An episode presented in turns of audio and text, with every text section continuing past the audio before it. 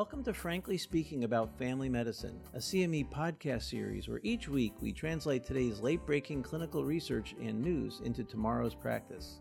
I'm Frank Domino, professor in the Department of Family Medicine and Community Health at the University of Massachusetts Medical School and editor in chief of the 5 Minute Clinical Consult series. Be sure to visit pri-med.com slash podcast after the discussion for more information about today's article and to claim CME CE credit.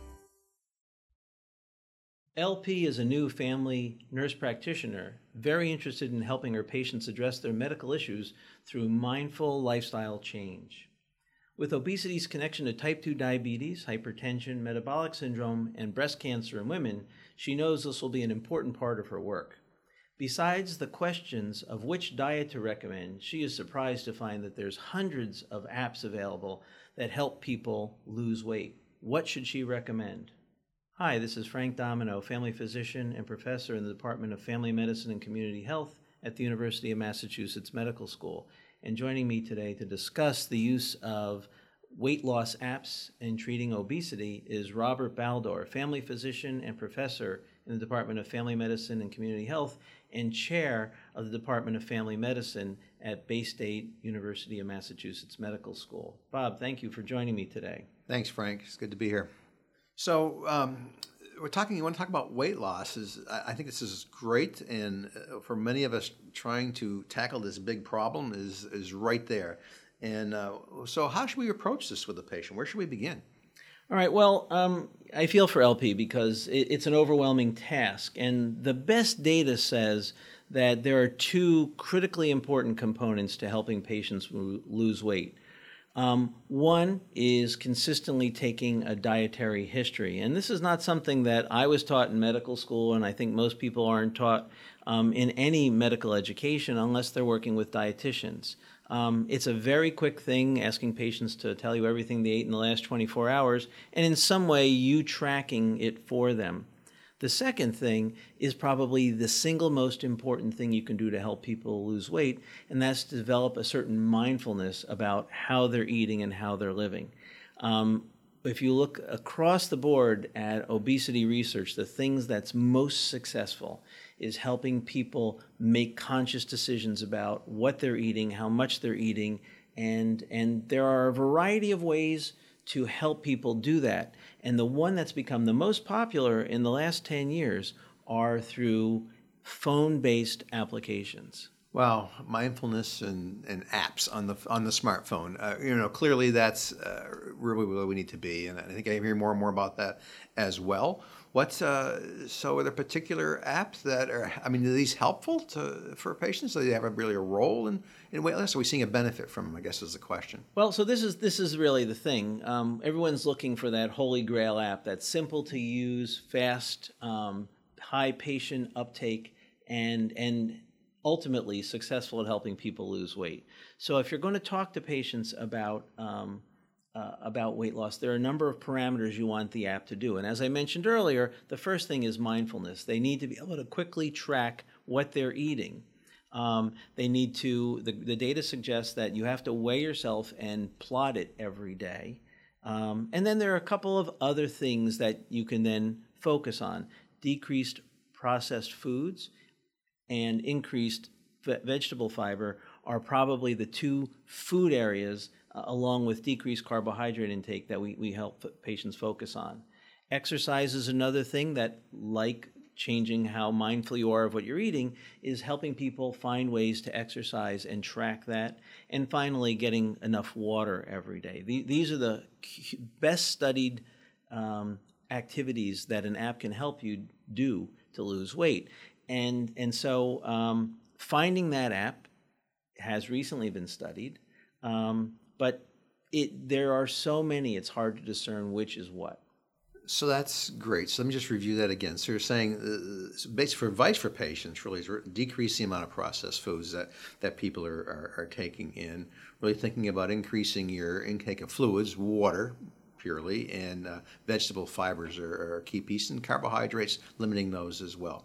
So as, as you think about that, then, so um, I've got this. There are lots of apps. I got this great app. I can take a picture of a bottle of wine, and it actually will uh, take a picture of that label, and it'll tell me more about it and where I can find it and so on. Where's the app where I can take a picture of that? Well, uh, interestingly enough, um, there was a recent publication that looked at um, Photo App, an app on your phone where you take a picture of your plate, and it was compared to um, just calorie tracking on an app. And they found that um, a variety of things. Again, those who use the app, whether it was the calorie counting or the photo app, lost weight. But only about 30% of the people who signed up for the study used either app.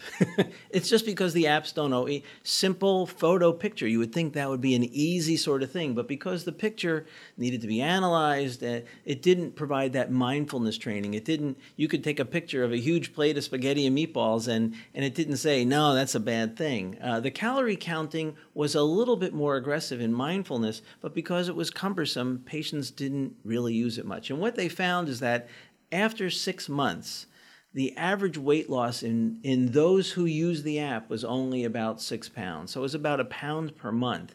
And that the calorie counting app was a bit more successful than the photo app.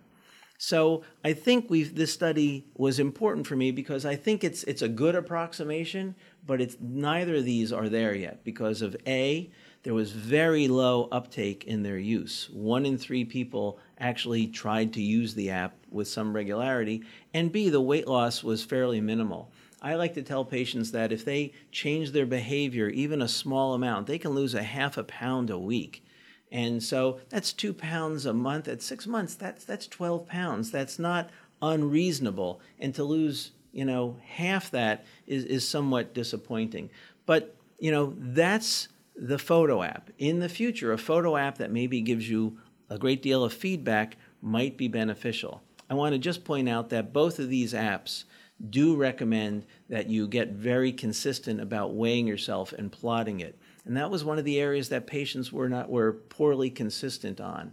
Um, that daily feedback, that mindfulness task of writing down your weight or thinking as you're looking at that maybe cookie or that bowl of ice cream, oh, I've got to weigh myself tomorrow, that negative feedback improves outcomes. There's really good data on that. Unfortunately, because people didn't consistently weigh themselves, they weren't able to reach that outcome.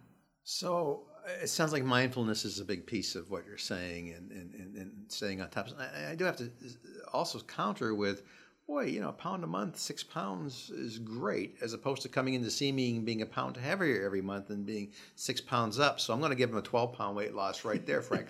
but um, did, I agree. So, so it sounds like there's some benefit to these mm-hmm. uh, to these apps for some patients. Correct. But it sounds like a bigger chore we have to do is motivating uh, the other folks to use something or to or to or to, to be on top of it. Um, so I don't know. Can you reflect upon that piece? Well, so it, you're absolutely right. Number one, a pound a month is better than a pound up a month, and so. Um, I, I, totally agree with you there, and and your other point's very pertinent. That two thirds of the people didn't, even though they enrolled in the study, didn't didn't do it. Um, so the endpoint is an app that is extremely simple to use that um, provides the mindful feedback to the patient about what's good and what's bad. And we're getting closer. So, um, within the last two months, Weight Watchers, for instance, released its new app. You don't have to go to meetings anymore. You can do everything on your phone. Um, it's it's not inexpensive. It's more somewhere in the range of ten to twenty dollars a month. Um, but if you went to meetings, it would cost you that or more, and you'd have to leave your house. So that is look is being studied and looks promising. Um, the Eat Right Now app is a wonderful app. It's very much focused on mindfulness training. It, it, the first couple weeks are just uh, brief videos and podcasts to help you get more in tune with the, the food choices you make and why, and then it goes on to help you make better choices.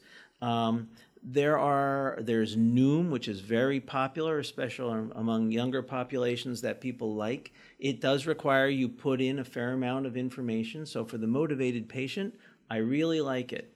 But there are some other basic apps. Um, a wonderful app called Habit, where you put in what you want to track, and it reminds you of paying attention to whatever you want to pay attention to. So if you want to uh, walk more, or you want to um, eat a snack before you get hungry, or if you want to weigh yourself every morning, you set the timer. It's a quick button you push and it records it. So there are some better apps and they're being studied.